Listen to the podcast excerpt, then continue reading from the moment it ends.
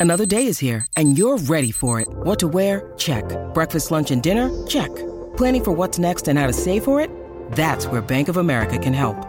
For your financial to-dos, Bank of America has experts ready to help get you closer to your goals. Get started at one of our local financial centers or 24-7 in our mobile banking app. Find a location near you at bankofamerica.com slash talk to us. What would you like the power to do?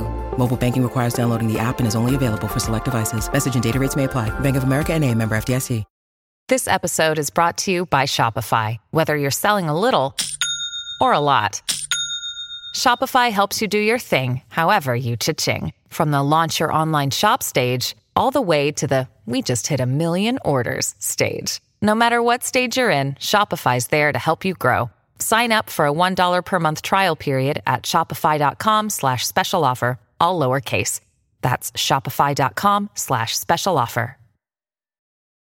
Your brain needs support, and new OLLY Brainy Chews are a delightful way to take care of your cognitive health. Made with scientifically backed ingredients like Thai ginger, L-theanine, and caffeine, Brainy Chews support healthy brain function and help you find your focus, stay chill, or get energized. Be kind to your mind and get these nootropic chews at olly.com. That's O L L Y.com. These statements have not been evaluated by the Food and Drug Administration. This product is not intended to diagnose, treat, cure, or prevent any disease. Welcome to the New Books Network. I'm Chris Holmes, and this is Burned by Books. Here you'll find interviews with writers you already love, like Jennifer Egan and Rebecca Makkai, mixed in with up and coming voices like Alexandra Kleeman and Rumaan Alam. You'll find us wherever you listen to podcasts, but check out previous episodes at burnedbybooks.com and on Instagram and Twitter at burnedbybooks. Let's start the show. Vanessa A. Bee's debut memoir, Homebound, an uprooted daughter's reflections on belonging, tells a globe-trotting story of Vanessa's birth in Cameroon, adoption by her aunt and her aunt's white husband, childhood in France and London, and immigration with her mother to the United States. It is a story of enormous bravery and transformation of Vanessa seeking and finding a way to belong, no matter the place or the circumstances.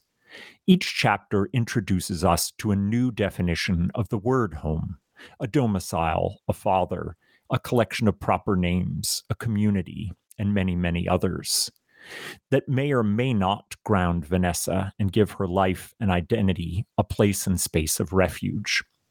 Vanessa's is a fundamentally a struggle to define home in terms that accurately describe the ways in which she lives and loves. And when one definition fails to be truthful to her experiences, she looks to others and grafts something new from the inadequate parts. Along the way, we learn about Vanessa's internal strife with her at times deeply held religious beliefs. That struggle is heightened in the years in which Vanessa gains admission to Harvard Law School, where she feels alternately welcomed and excluded. She divorces the husband that came with her to Cambridge, and Harvard is not what it promised. That experience leads her to an unexpected job at the Federal Agency of Housing and Urban Development, where she discovers that the parameters of what can be a home for specifically a black family in the United States are often determined by racist underpinnings of the law and behaviors by real estate agents and politicians. Her quest for a home becomes a zeal to find fair housing for others less privileged more excluded, and often forgotten. Written with warmth, wit, and intellectual honesty, Homebound brings us an original voice and an extraordinary story of a fearless quest for belonging and a home. Vanessa A. Bee is a consumer protection lawyer with what she calls a freelancing habit. Welcome to the show, Vanessa. Thank you for having me, Chris. Thank you for being here. Yours is an extraordinary story, but the telling of that story requires tremendous vulnerability on your part. How did you decide you wanted to tell the story of your family, your transformation, and your quest for a home in every sense of that word? I started from a place of curiosity.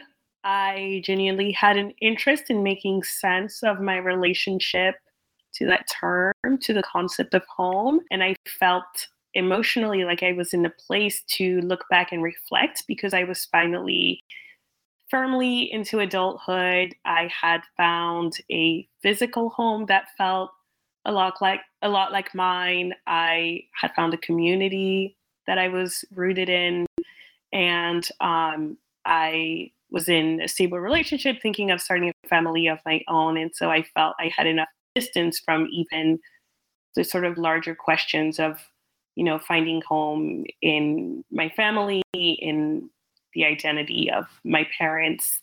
Um, so that's sort of where I started, and and I I kind of felt finally comfortable enough to explore these questions. And then once I got into the work, you know, it was sort of chapter by chapter having to make decisions about, you know, not just being vulnerable about myself, but what about my family I was willing to reveal and and hmm. uh, which I think are questions that a lot of um, people who write memoir have to wrestle with.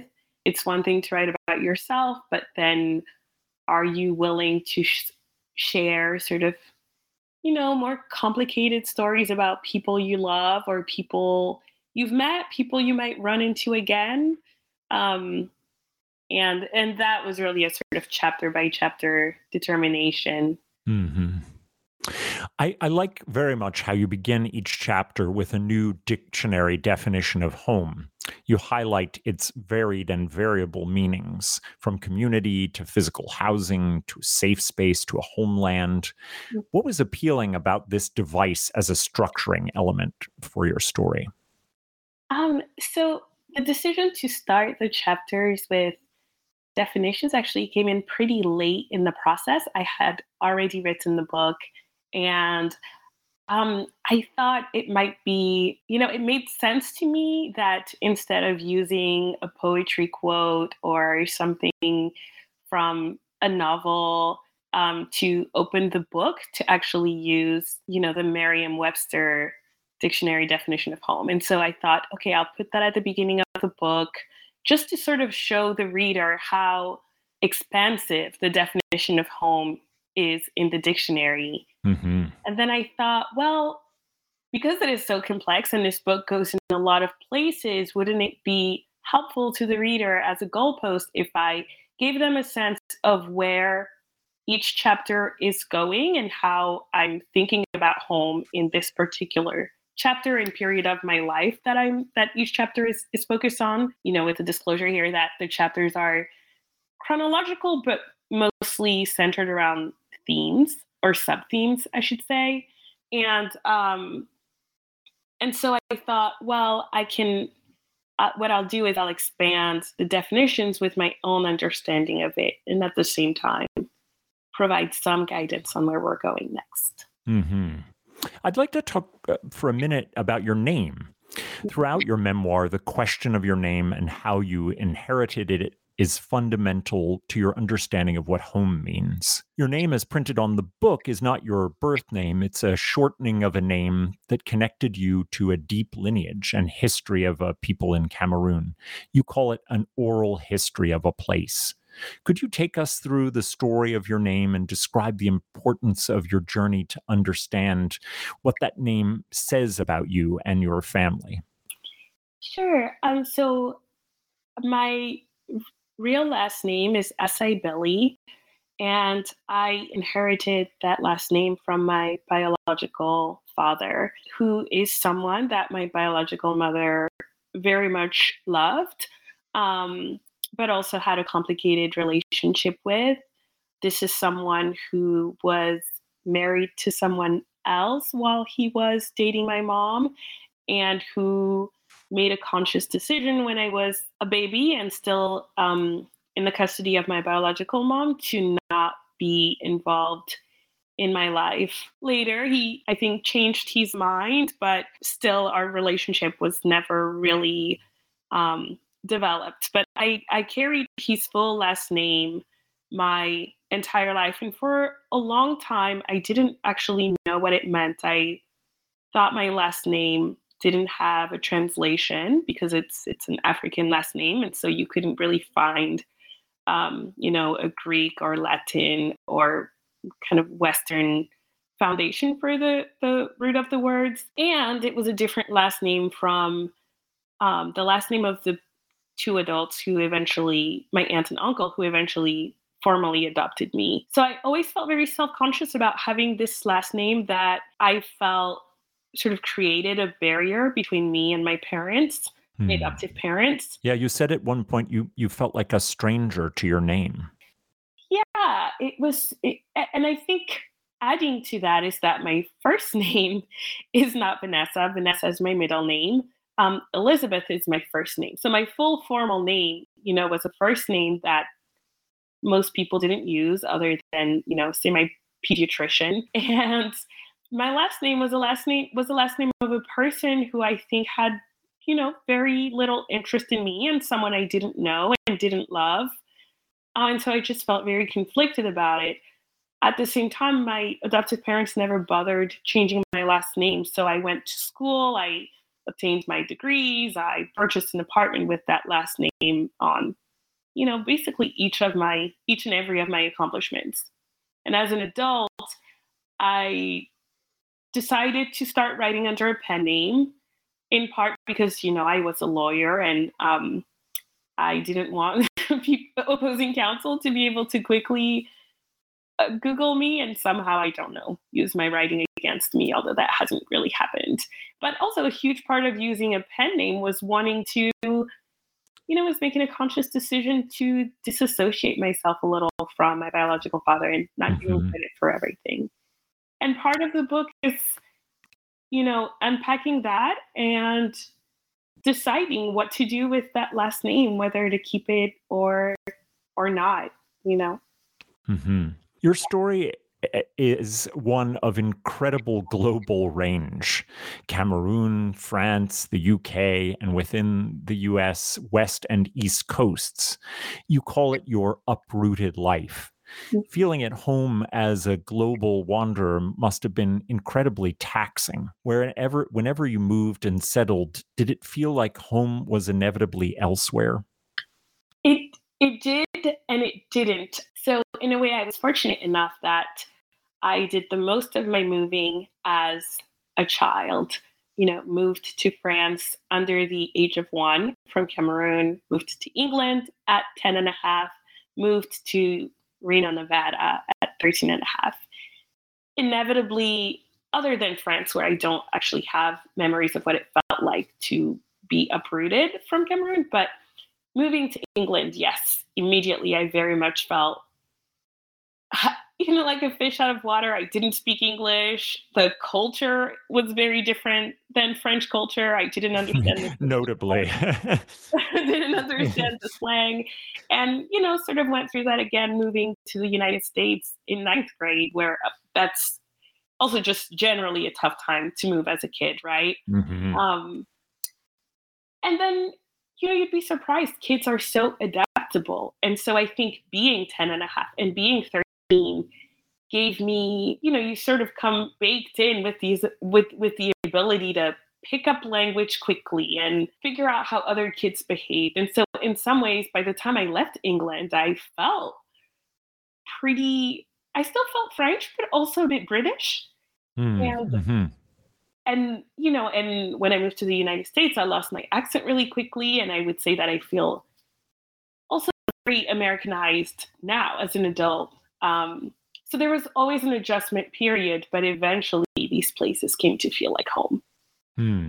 That's that's so beautifully described. Your experiences in each of those places also was an illumination of the forms of discrimination, but uh, that come to a person with black skin, but also a revelation about what your roots mean to you in opposition to what your skin color means to others. What were some of the lessons that these places that you lived offered you about what blackness meant in their cultures?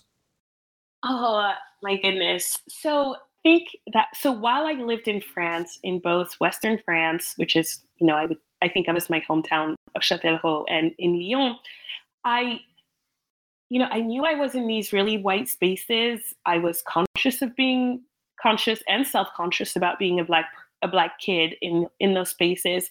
Um, but I wasn't.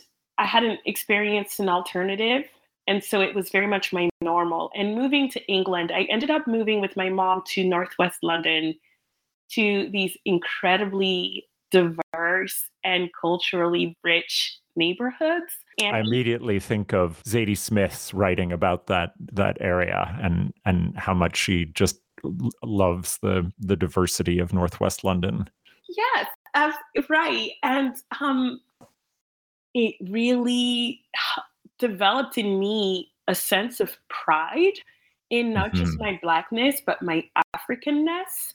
You know, I write a bit in the book about just in passing about being little in France and my mom speaking Ewondo in public places and and it just makes you want to die, right? You're like, oh my gosh, no. like everyone will know that we're not from here. And in England, there was just so much pride among the black kids, the Caribbean kids, the kids whose parents from were from Ghana and Nigeria. Um, that I really soaked that up. So that was a really that was really illuminating. Moving to the United States and being a bit older, I think I America just has this really unique conception of race. So on the one hand, I was somewhat privileged compared to other black people because I had this accent and I was an exotic black person. I wasn't a regular black person, which is very mm. silly, but that I think that had some social benefits. Um, mm-hmm and then just growing up learning how discrimination has worked in america how it has you know in the world that i work in how it has impacted people in the finance world people you know purchasing financial products and just being targeted and discriminated against. That was just really shocking but also just a really helpful thing to understand you know not just because i'm passionate about that kind of work now, but also as a mm-hmm. also a consumer, right? So I read about buying a home and understanding like my position is not the same as that of my white husband when he enters a transaction. It's just really good knowledge to have. So mm-hmm. yeah. One, one of your biggest moves is when you're admitted to Harvard Law School and you mm-hmm. decide on your mother's urging to relocate with a new husband to Cambridge, Massachusetts you didn't really believe at first that Harvard was a door that could be opened for you. And you arrived there, a practicing evangelical Christian with, with at least conservative leanings.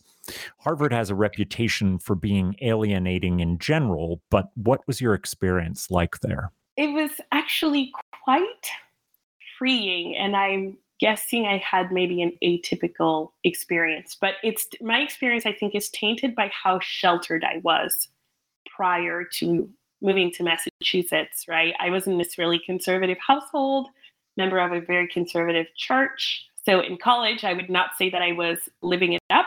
And in fact, college was a very alienating and lonely experience for me. So I moved to Harvard, which, you know, Harvard Law had all these student groups and opportunities to be social and all my classmates were so smart and interesting and i i lucked out in that they were very like patient and welcoming towards me. So i sort of went in with an attitude of wanting to make up for lost time and i would say that socially i had a fairly good time. That said the transition wasn't without hiccups you know it was one of my first I think I understood before Harvard Law that there were that like I certainly knew that we weren't rich and in fact I had experienced poverty and homelessness as a kid but I I didn't think of myself as poor and I certainly hadn't been near extreme wealth and all of a sudden I'm around people who have trust funds you know and just mm-hmm. of the world so differently than me um so that was a bit harrowing and then it was so academically rigorous and i really struggled in the beginning to think the way i can't even say think like a lawyer because i don't think law school actually really prepares you to think like a lawyer but hmm. just think in this very particular strange way it, it, it was shocking and for the first time i kind of struggled academically, and and I would say, you know, that was just a really difficult um, experience. On top of kind of coming to grips with maybe not wanting to be a conservative Christian anymore, and maybe not wanting to be married anymore. Mm-hmm. One of the one of the groups that's quite welcoming to you on your arrival is the Federalist Society, which I'll I'll say from my own limited perspective, sort of exists kind of like the Joker in a uh, in in a horror movie, off you know in the shadows, planning planning devious things, which I will completely cop to being a, a rather limited vision of them. Um, but I'm interested in hearing a little bit about you know what that experience was like of kind of being welcomed in by a you know a fairly notorious uh, group of of law students. I'll, uh, to your point, I will say that back in you know 2009 when I was at HLS, I think there had been much less reporting on mm. the power of the Federalist Society. So I think it's very possible that very sophisticated people kind of already knew what it was doing behind the scenes for the conservative movement. But I will say that at the time, it just seemed to me like a big student group that was welcoming to um, conservative and conservative-ish students. Um, and yeah, I mean, at law school, they were known for having great outlines and pretty good like lunches with mm-hmm. speakers. and, you know, they've got some controversial speakers on, like I'll say that, but but they weren't the like specter that they are now. Um, mm. Because I was socially conservative, I did I felt less, um, I don't want to say less judged because the liberal friends I made were in law school were actually not really judgmental people at all towards me. But, you know, there's what people actually do and then what you actually feel and feel self conscious about, right? So among conservatives, I just felt like no one was going to look at me strangely for being married at 20 years old mm-hmm. or for being a fairly devout Christian. So, you know, I kind of found a home there, at least for the first two years of law school. And then slowly, as I had my awakening, political awakening, or at least started trying to figure out what I actually believed out, you know, without you know, if I didn't want to be a Christian, then what were my actual political beliefs and spiritual beliefs?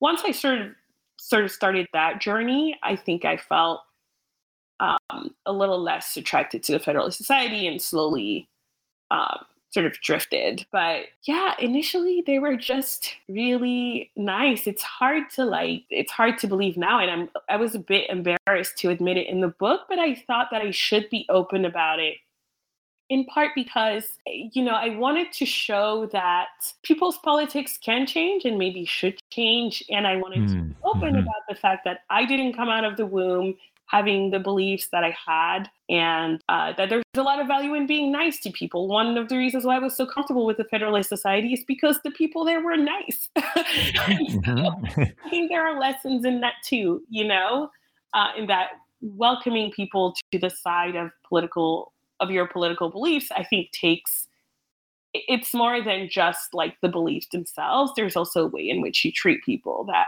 matters and that will attract people and that will keep people around. Well, and I mean you're you're explaining very well why they have have been successful by being open mm-hmm. and by being welcoming to to groups of people who might feel otherwise alienated by by Harvard and its and its traditions. Right. Um, you know, one of the ways that that political transformation happens for you in Homebound is through this idea of home ownership and what it means to to Black families, to poor families. And during your time working at at uh, Housing and Urban Development or HUD, you begin to dig in into the parallel history of Black home ownership and the ways in which the Great Recession of 2009 and a whole host of other structures of inequality have kept Black Americans from ever achieving the dream of property ownership. And even in the cases when they do, making sure that they bear the heaviest debt for that privilege. How did your experience at HUD transform your thinking about the law and about home? Oh, goodness. Well, I'll start with my thinking about the law. I think that my work at HUD really highlighted for me the limitations of the law. I'll say that what I'm about to say isn't really in the book um, as much, but you know, there are all these policies that can encourage people, that can help undo discrimination and and encourage homeownership and and make sure that people have good, affordable, uh, comfortable uh, habitations. Um, but a lot of that work, I think, starts with activism, and I think in reality, maybe lawyers overstate overstate pardon me overstate their um, power and like the role that they should play in mm-hmm. advancing some of the policies that can actually uh, you know house more people um, and and one of the issues that i felt at hud was that i was so removed from the mission like the work the agency did was super important but it was also very 30000 foot level Mm. Um, so that was quite eye opening.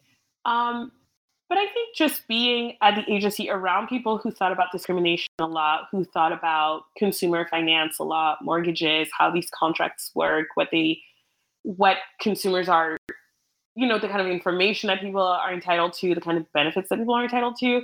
I think that it was just like a good atmosphere to be in, a good place to think out loud and to learn from my colleagues. So that's sort of what I got HUD. Um, and I also, once there, I actually kind of realized that my dream job was elsewhere, but that without first starting at HUD. When you need mealtime inspiration, it's worth shopping Kroger, where you'll find over 30,000 mouthwatering choices that excite your inner foodie. And no matter what tasty choice you make, you'll enjoy our everyday low prices, plus extra ways to save, like digital coupons worth over $600 each week. You can also save up to $1 off per gallon at the pump with fuel points. More savings and more inspiring flavors make shopping Kroger worth it every time. Kroger, fresh for everyone. Fuel restrictions apply.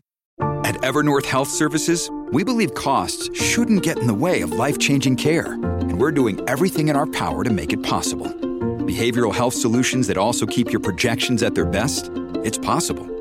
Pharmacy benefits that benefit your bottom line? It's possible. Complex specialty care that cares about your ROI?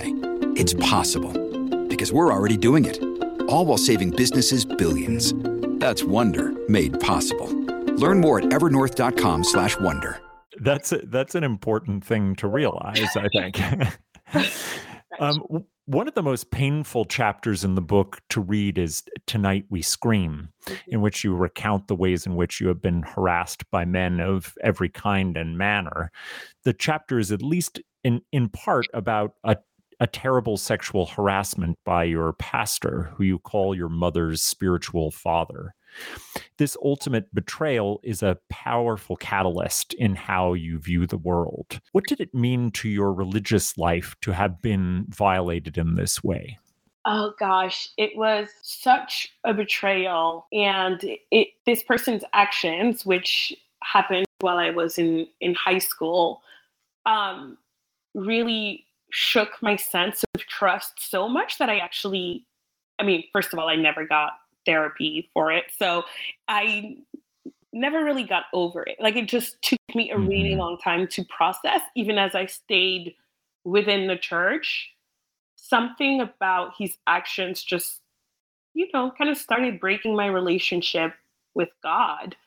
Um, made me doubt people's intentions. I think it made me, maybe for the better, very suspicious of power and authorities. Uh, it definitely sort of laid the groundwork for me to become an adult who, yeah, really asks a lot of questions before trusting figures of authority, um, government included. And I say this as a person who, you know, works for the government at the time of of recording. But yeah, that experience really shook my world. And um, looking back on it, you know, I for a long time I just kind of buried the experience. I mean, I talked about it openly, but I didn't, I don't think that's the same as sort of processing the experience. And the processing really came with writing this book and sort of making sense of what, of whether I thought we had done the right thing by not calling out this person by not by not actually telling his church and people who should know what he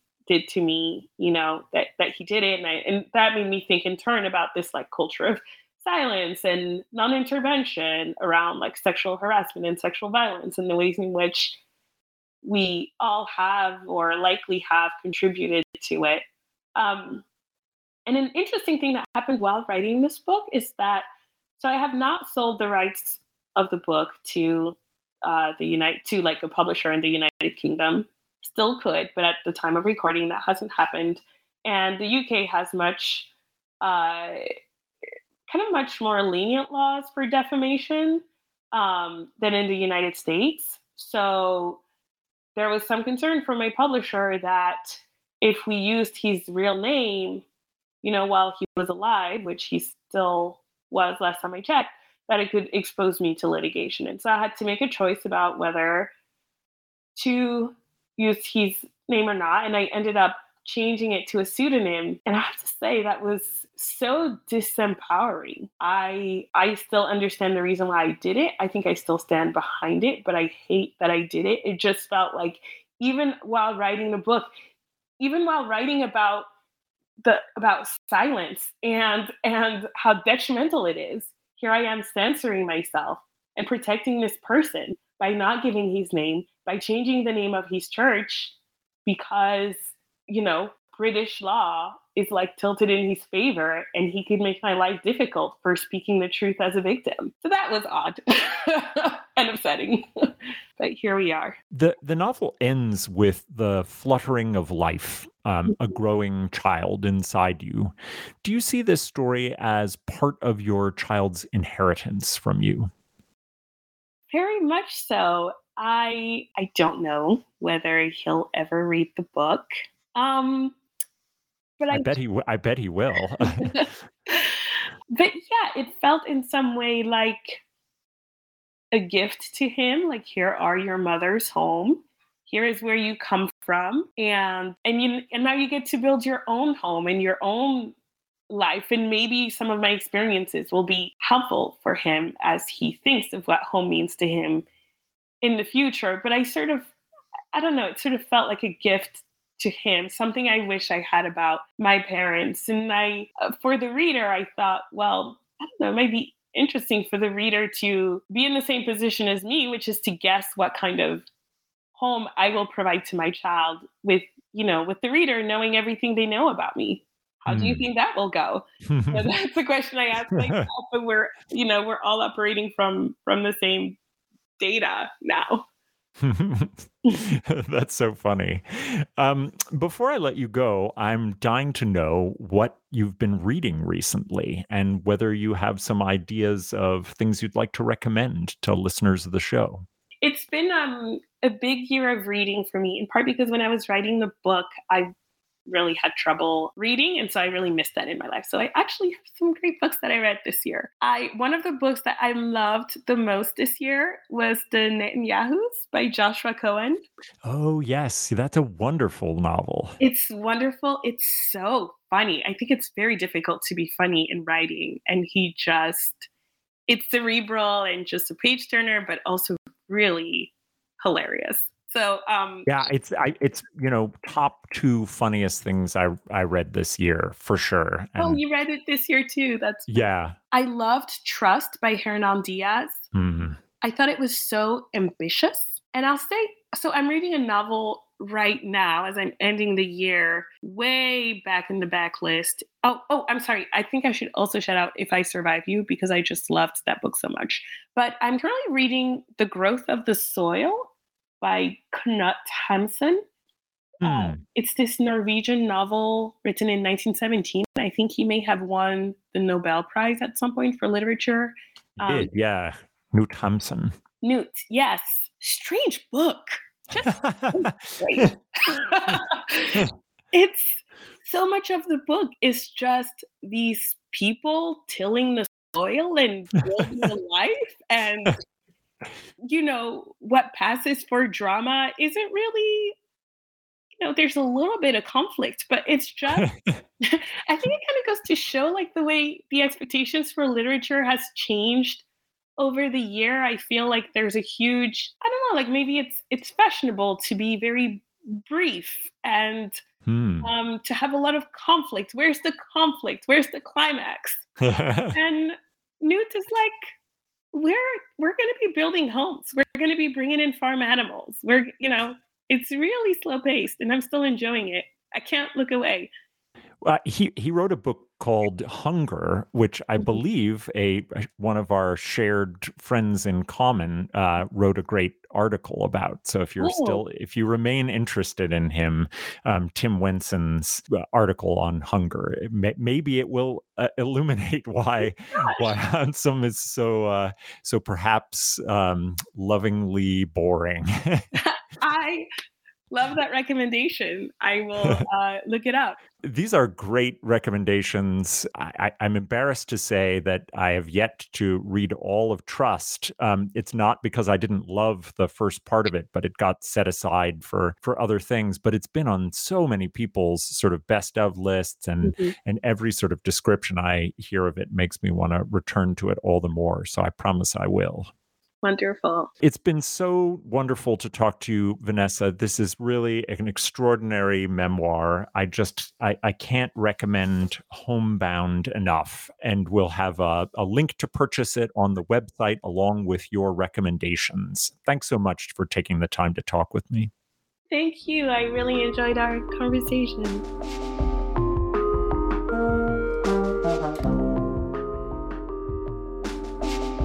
Well, that's all from me for now. My great thanks to Vanessa A. Bee for a wonderful conversation about her debut memoir, Homebound. You can find a link to purchase Homebound and all of Vanessa's recommended books at the website burnedbybooks.com. There you'll find all of our previous episodes, as well as podcast merchandise and more information about the show we have a really exciting lineup of 2023 authors for you, including Dan Kois, whose Vintage Contemporaries is my first read and first interview of the year. Until next time, this has been Burned by Books.